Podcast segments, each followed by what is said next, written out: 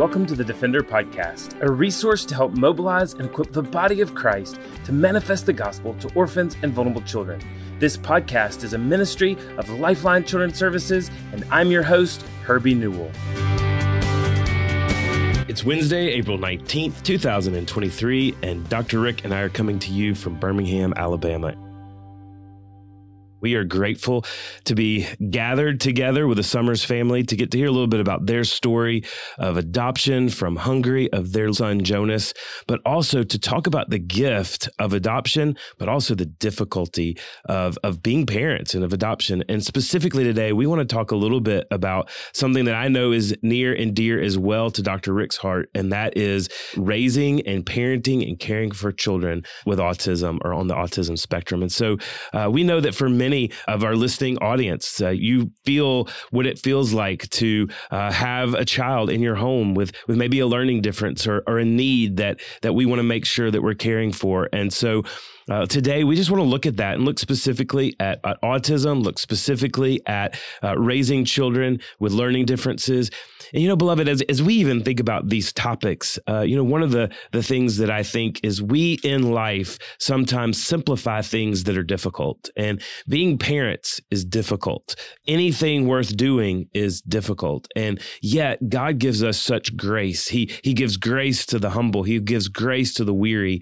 And we want to talk about God's grace and beauty in the difficult and in the messy. But before we introduce the Summers family and bring them, and of course the infamous Dr. Rick, we want to talk about online learning experience. And so at Lifeline, we know that growing as a healthy family can be challenging, especially in the light of trauma. And we know that every adoption experience and every foster care experience is born in trauma. Kids that are separated from their parents, kids that have lost tragically their parents, kids that are abandoned, kids that have been taken from their parents. That is traumatic. And we know that many of our kids are dealing with that past trauma in lots of different ways. And so we've created an online video library for you to find helpful information, insight, and resources that can help you on your family's journey. So you can see our show notes in whatever podcast app you're listening to this in, or for more details, you can go to lifelinechild.org/online-learning-experience. And I know you're going to remember that. So always look at the show notes.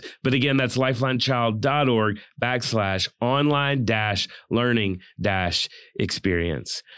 Now, even as we bring the Summers family, I'm confident that Dr. Rick came up with that hyperlink for the promo. He is always wanting to expand people's just the way they think and the way they do things. But we're so grateful to have Taylor and Katie join us here. And for many of you may not know, this is actually the first podcast that's coming from our new studio here in Birmingham, Alabama. And so we're grateful that Taylor and Katie Summers came and joined us. They adopted their son, Jonas, from Hungary in 2022 at the age of 2. Their adoption process was fairly seamless, as they had the mindset of saying yes to whatever child they were presented, understanding that as well they would not be able to pick a biological child either, and knowing that this child that the Lord had chosen for them was from him. So they matched with Jonas in July of 2022 and were home in October.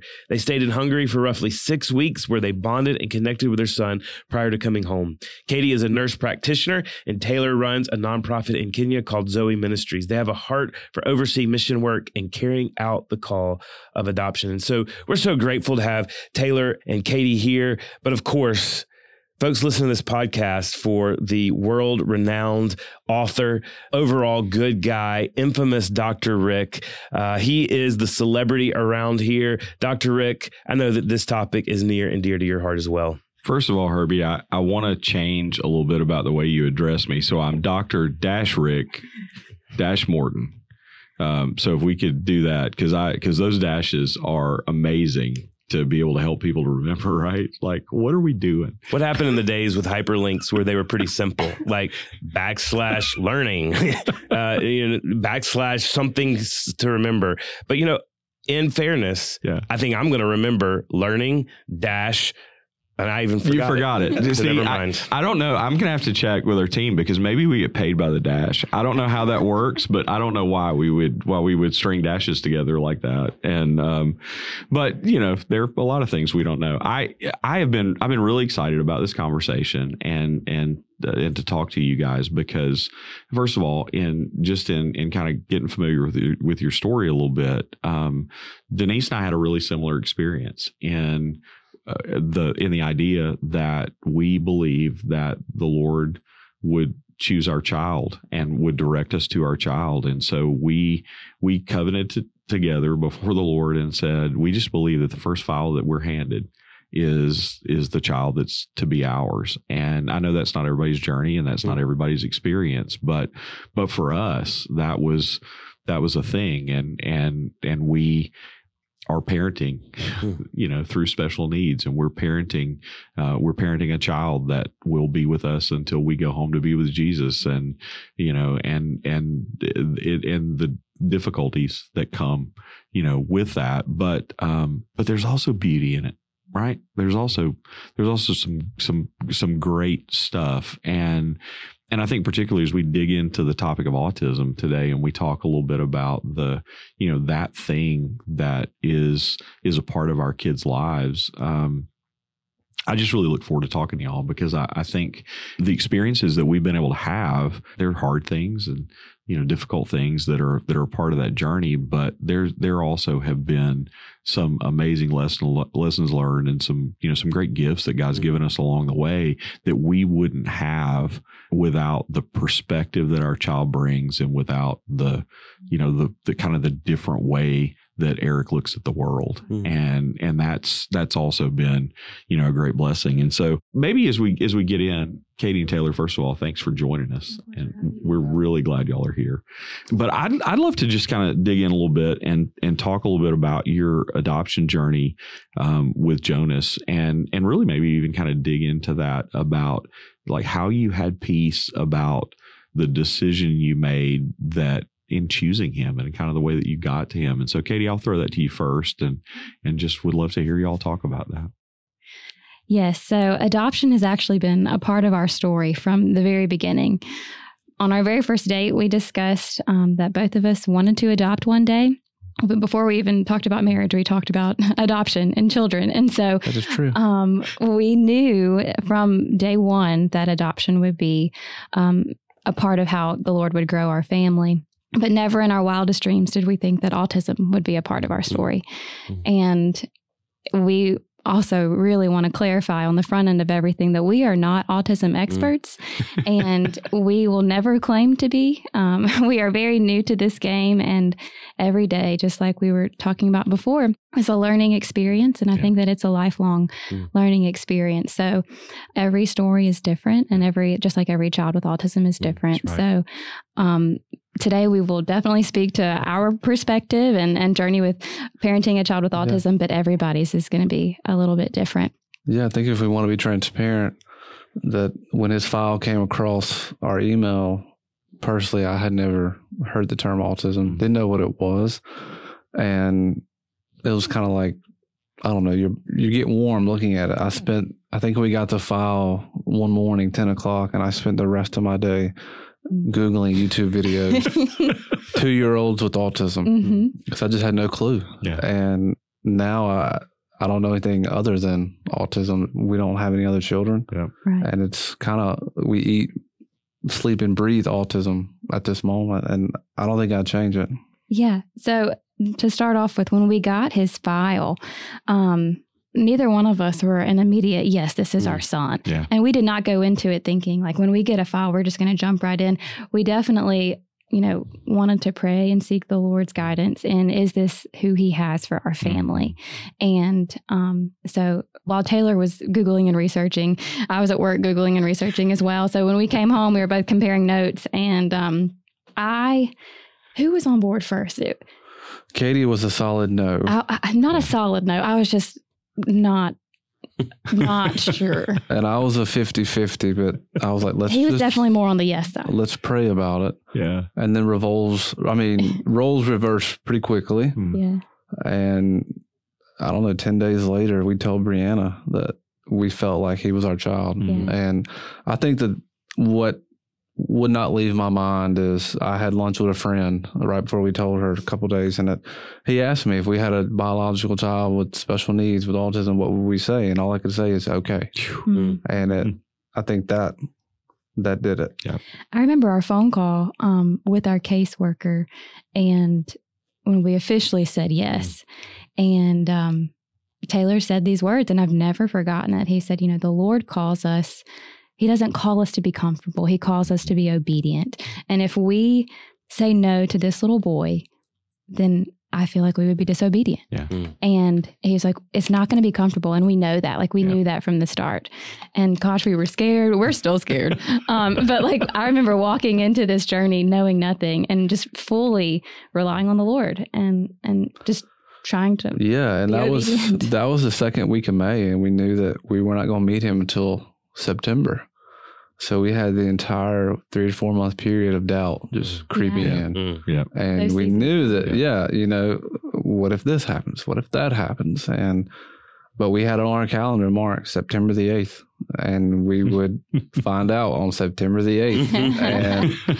And it was hard, but we spent our morning looking through pictures from September the 8th all the way to today. And how faithful God's been. Yeah, it's just the Lord. It's awesome. It humbles us as well. Yeah. Dr. Rick, I can't stop but be amazed at the similarity just 18 years later of the journey you and Denise had with your first adoption. Yeah. And, because of the age of your son, I won't say his name, but, he's okay with it. Okay. Well, he kind of likes it when we talk about it. Well, right, that's true. He loves it. Yeah, just as long as he can get some plumbing equipment out of it. So, Taylor said something I think is true. And I bet a lot of people, even in the adoption community, are probably going, what exactly is autism? Yeah. So I know you're an educator. Denise is an educator. Y'all have worked with both special needs and, learning challenges and learning differences. You lead our education program here at Lifeline. Can you just quickly educate people on what exactly is the spectrum? What does that mean?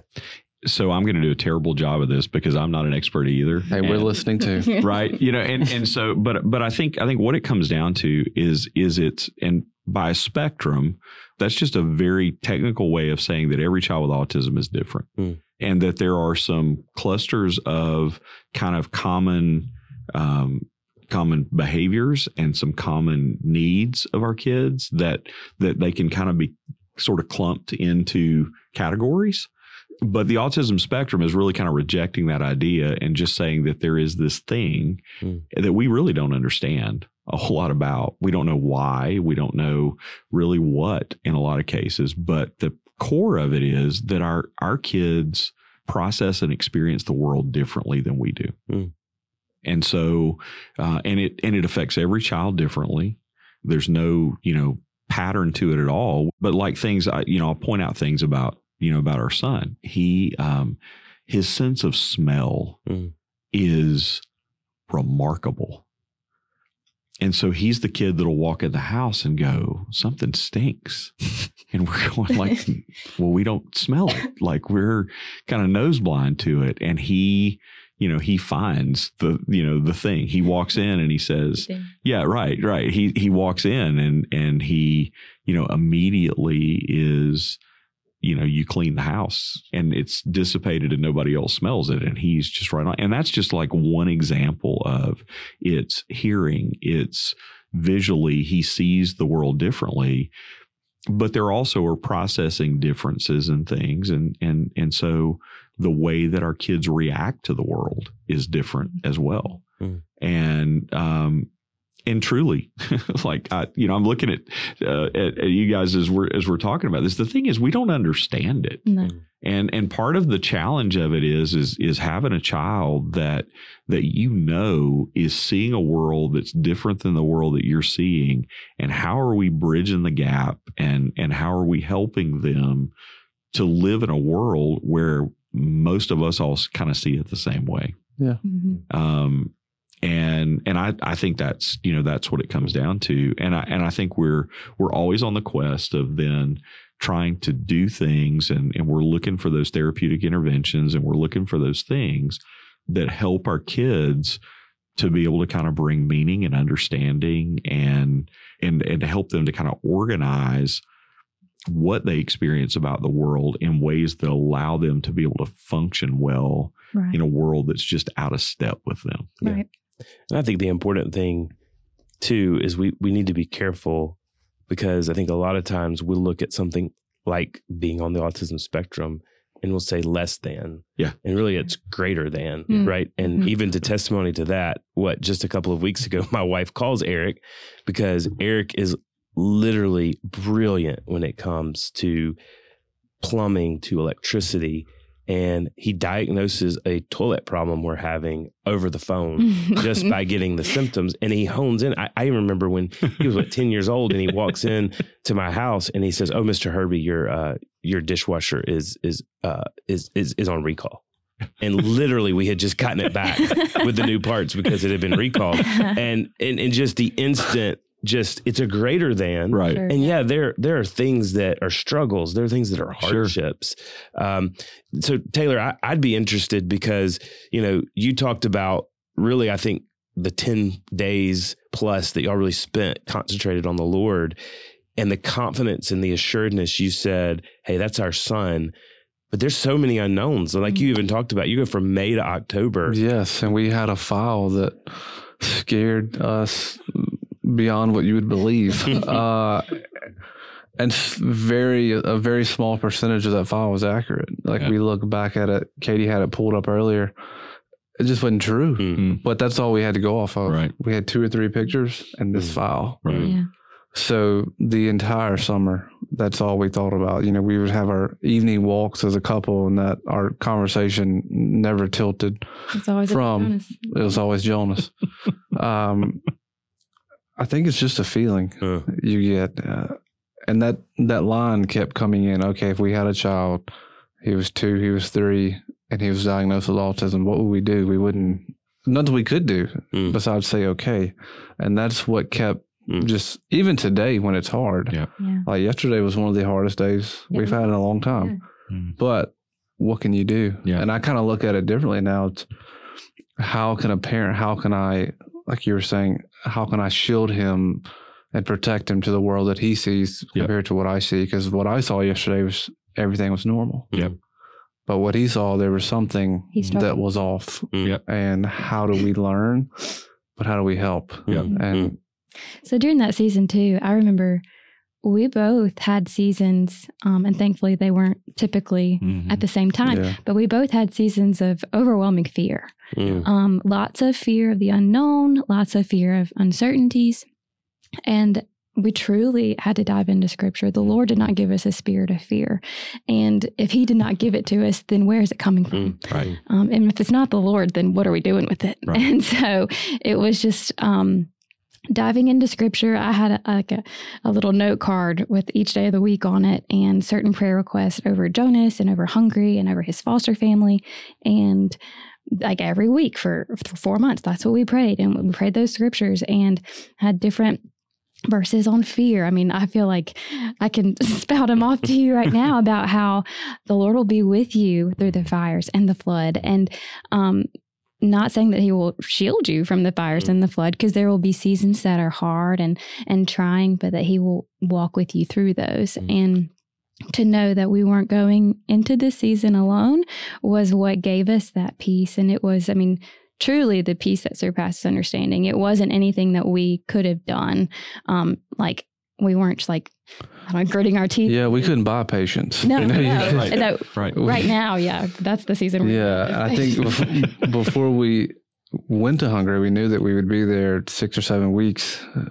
And personally, I dreaded that. Yeah. I was like, let's go get him, let's get back home. Right. Mm-hmm. But we looked at it as when we left Hungary after that period of time, we were so thankful that we did it, because we felt like preparing to travel, preparing to come home, we knew him better. We knew his needs. Mm-hmm. We knew that what he needed on that plane. We could help him. We could help him. And that was incredible too. So really just, during that season, how we were so sure is just that the Lord gave us peace that we couldn't supply on our own. Yeah. Thanks for listening to the Defender Podcast. If you enjoy making this podcast a part of your weekly routine, we'd love for you to take a moment to subscribe, rate, and review the Defender Podcast to make it easier for more people to find. For more information on how you and your church can partner with Lifeline, visit us at lifelinechild.org. If you want to connect with me, please visit herbienewell.com. Follow us at Lifeline on Facebook, Instagram, or Twitter by searching for Lifeline Child. You can email us directly at info@lifelinechild.org. Beloved, will you allow God to use the gospel through you to impact the life of a child? Please contact us because we are here to defend the fatherless. We'll see you again next week for the Defender Podcast.